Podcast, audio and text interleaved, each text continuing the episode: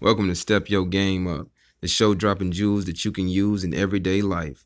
You call it advice, I call it game. I'm the one and only Smooth King, here to coach you players and playettes so we can all win in the game of life. Before we get into anything, I just want to let you know I thought my show could use a little structure. So I brought it to the table.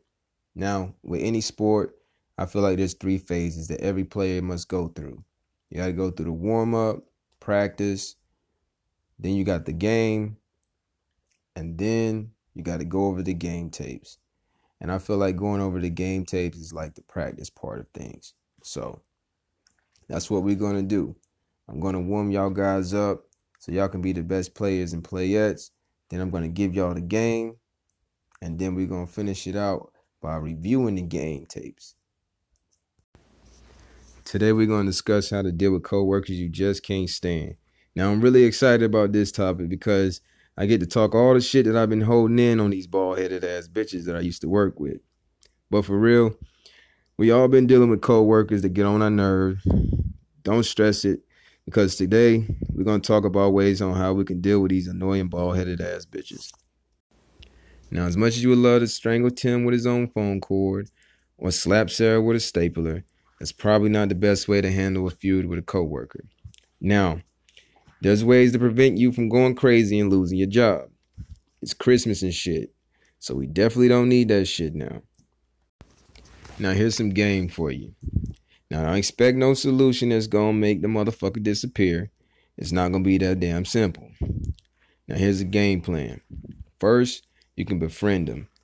Nobody's really gonna fuck with somebody that feel like they're friends and shit. So if you all friendly and shit, they're more likely to be friendly back.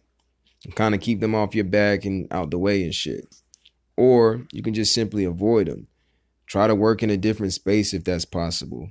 Ignore the motherfucker unless it's work related. Only time you deal with them is if you have to deal with them.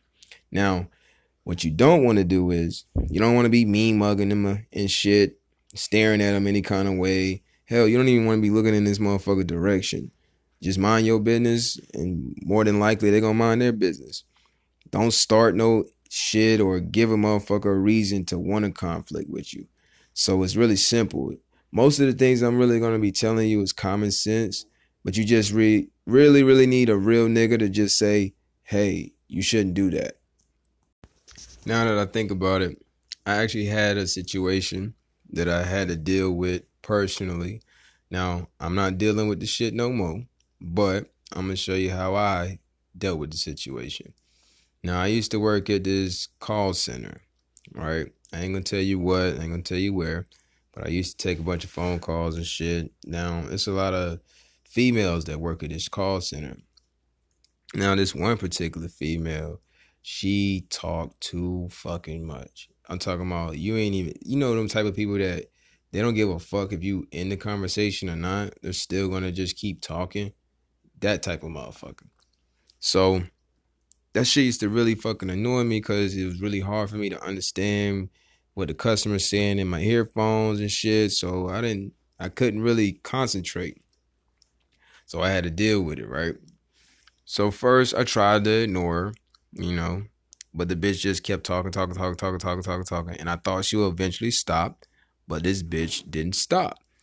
Then I thought about, well, how about I just punch the bitch in the throat to where she can't breathe and she can't talk.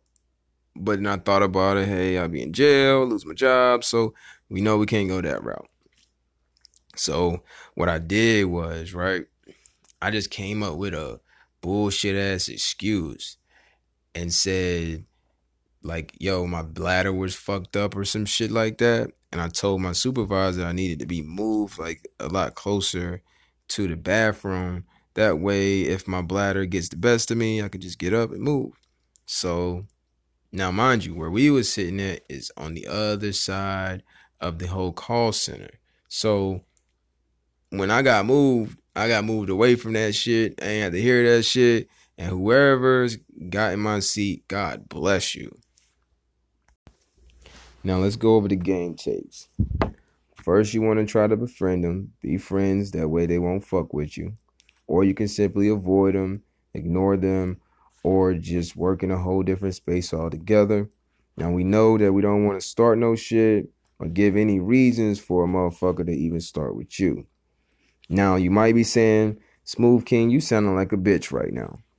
First off, fuck you. And second, when it comes to bringing all this chicken home, shit, man, you got to think about the big picture. Being tough at work is not more important than bringing home that motherfucking chicken.